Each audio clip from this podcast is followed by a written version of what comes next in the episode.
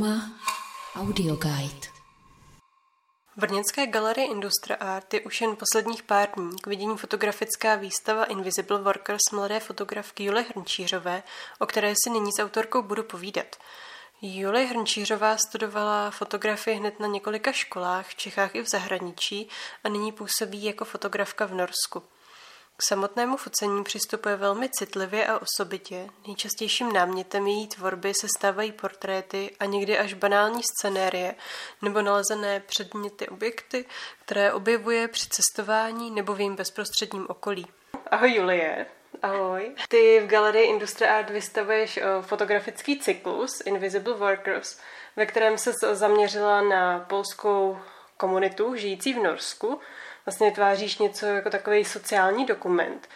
Tak já bych se zeptala, co tě k tomu vedlo a proč jsi rozhodla to zdokumentovat?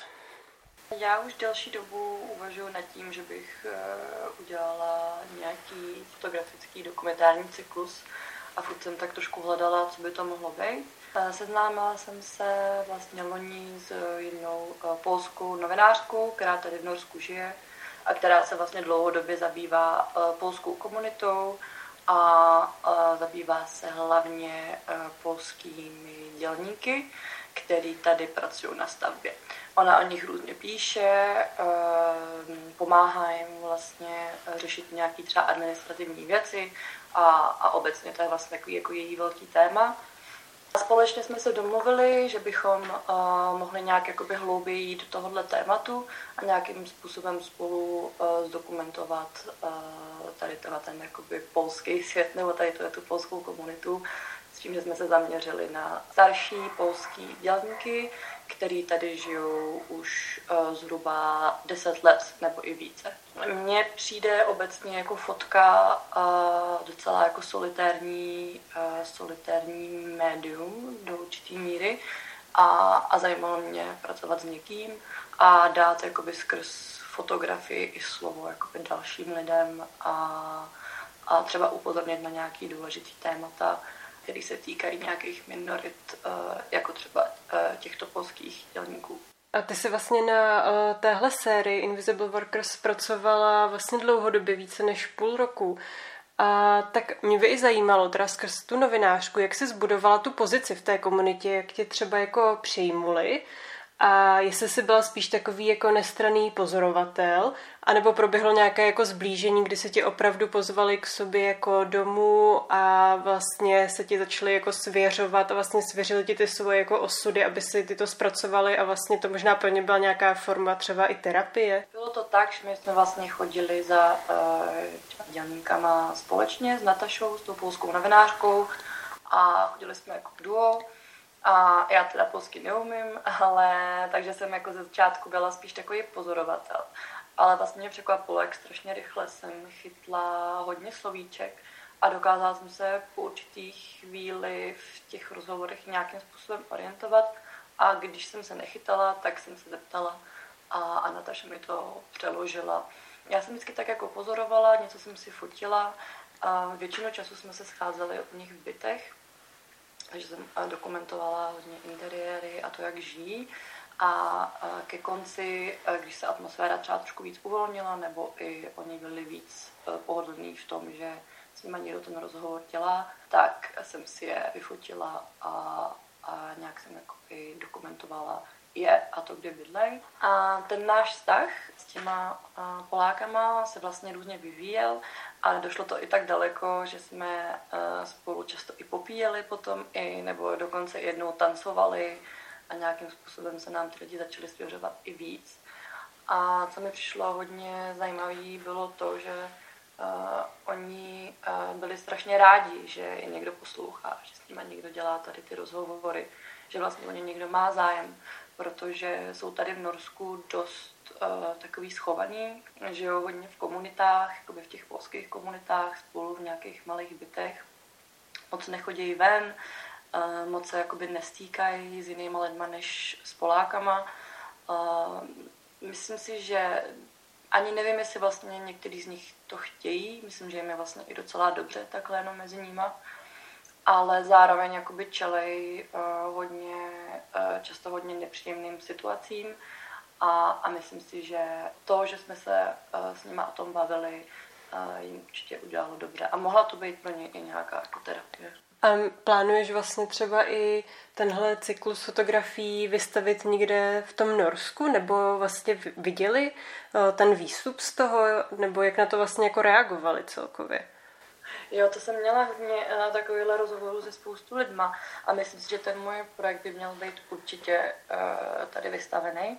On už tady částečně vystavený byl na jedné výstavě teď v létě, což byla taková výstava, která dokumentovala tvorbu asi 50 fotografů, který tvoří v Norsku a vlastně tvorbu, kterou, nebo fotografie, které vytvořili za ten covidový rok. Takže já jsem tam do toho byla přizvaná a, a myslím, že to rozpoutalo hodně jakoby, diskuzí a, a, a teď se právě teď usiluju o to vystavovat příští rok v jedné galerii tady v Norsku, protože si vlastně myslím, že to by dávalo úplně největší smysl aby to viděli tady místní lidi a třeba si uvědomili, jako kdo staví jejich baráky nebo jak tady ty lidi žijou, zase jakoby, jak, jaký problémy mají nebo jak, jak se integrují nebo neintegrují tady do té společnosti.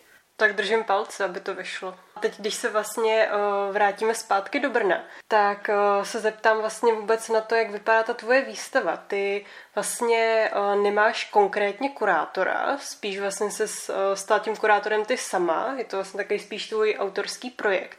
A v těch prostorách Industry Gallery ty vystavuješ vlastně na několika jako pojízdných bílých panelech umístěných do takového nepravidelného tvaru soubor barevných tisků v různých velikostech.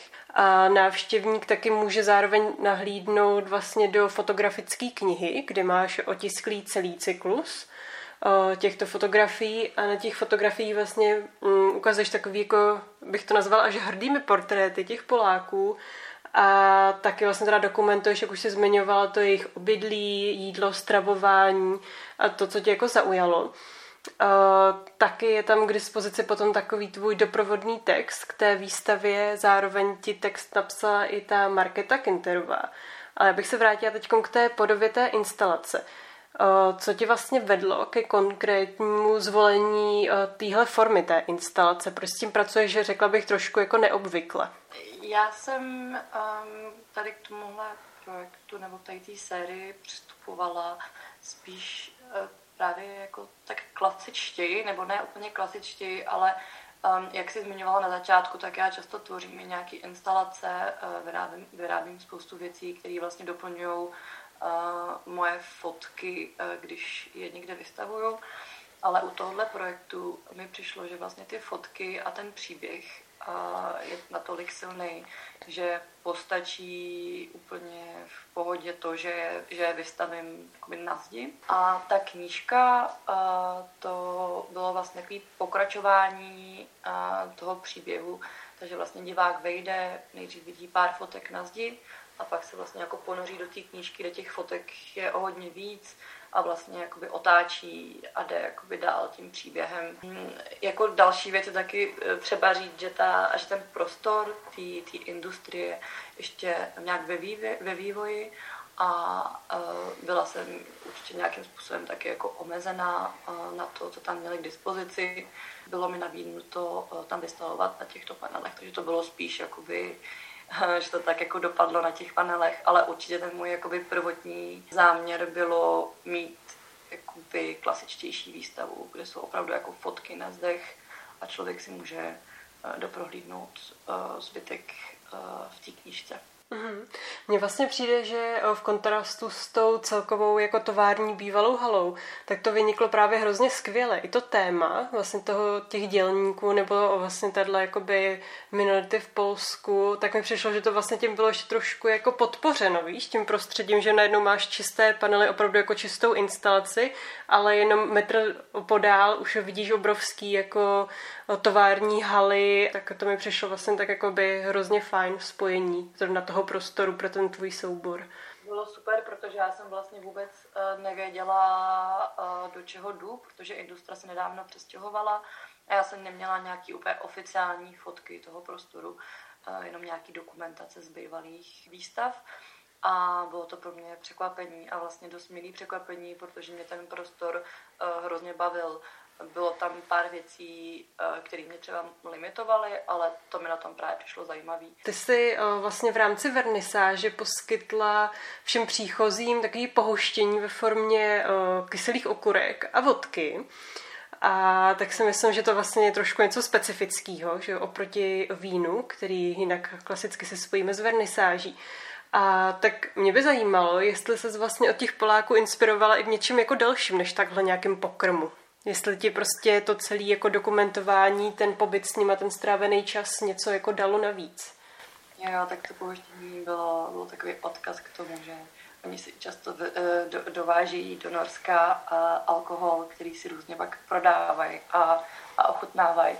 Ale uh, jo, určitě jo, mě hodně zaujalo to vlastně, jaký mají uh, přístup k bydlení.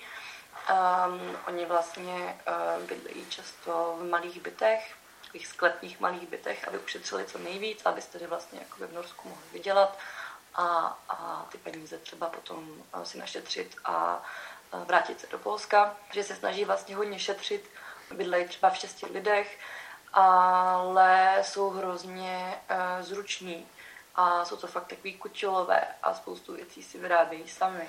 Různě si vylepšují jako sklepní byty, vytváří tam různé poličky, špízy, uh, různý jako, nevím, milion jako věcí, které jim nějak jako pomáhá ten prostor nějak zvelebit.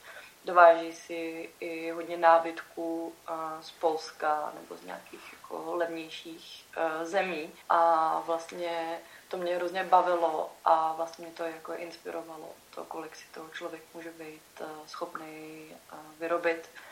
Což taky vlastně jako kontrastuje s tím, jak tady v Norsku všechno působí strašně nově a designově tady jako je strašně všechno takový čistý a upravený, což je do určitý míry příjemný na takový jako eh, denní život, ale občas mi chybí trošku takový východní nějaký jako uh, zmatek do it yourself. Tak já možná takhle už jenom na závěr bych se zeptala, jestli máš v plánu v tomhle projektu pokračovat a jestli jste stále nějak jako v kontaktu s tou komunitou. Já určitě bych chtěla pokračovat.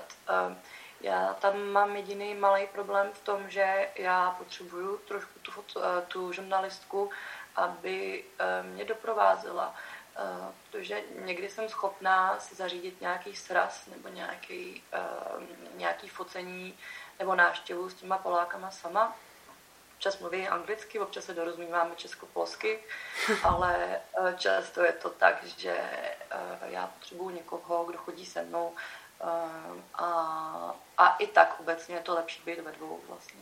Jako, občas se fakt dostáváme i do nějakých situací, kdy jdeme jako hodinu za, za Oslo do nějakých jako divných čtvrtí baráčků, kde ty Poláci žijou a a myslím si, že je vždycky jako lepší být ve dvou na tyhle, tyhle exkurze. A, a ta novinářka je hodně vytížená, takže já uh, teď pokračuju, ale hodně víc pomalejš, no. Mm. Julie, já ti moc eh, děkuji za příjemný rozhovor. Jo, děkuji moc za pozvání. Uh, pro Uma Audio Guide Aneška Kořínková.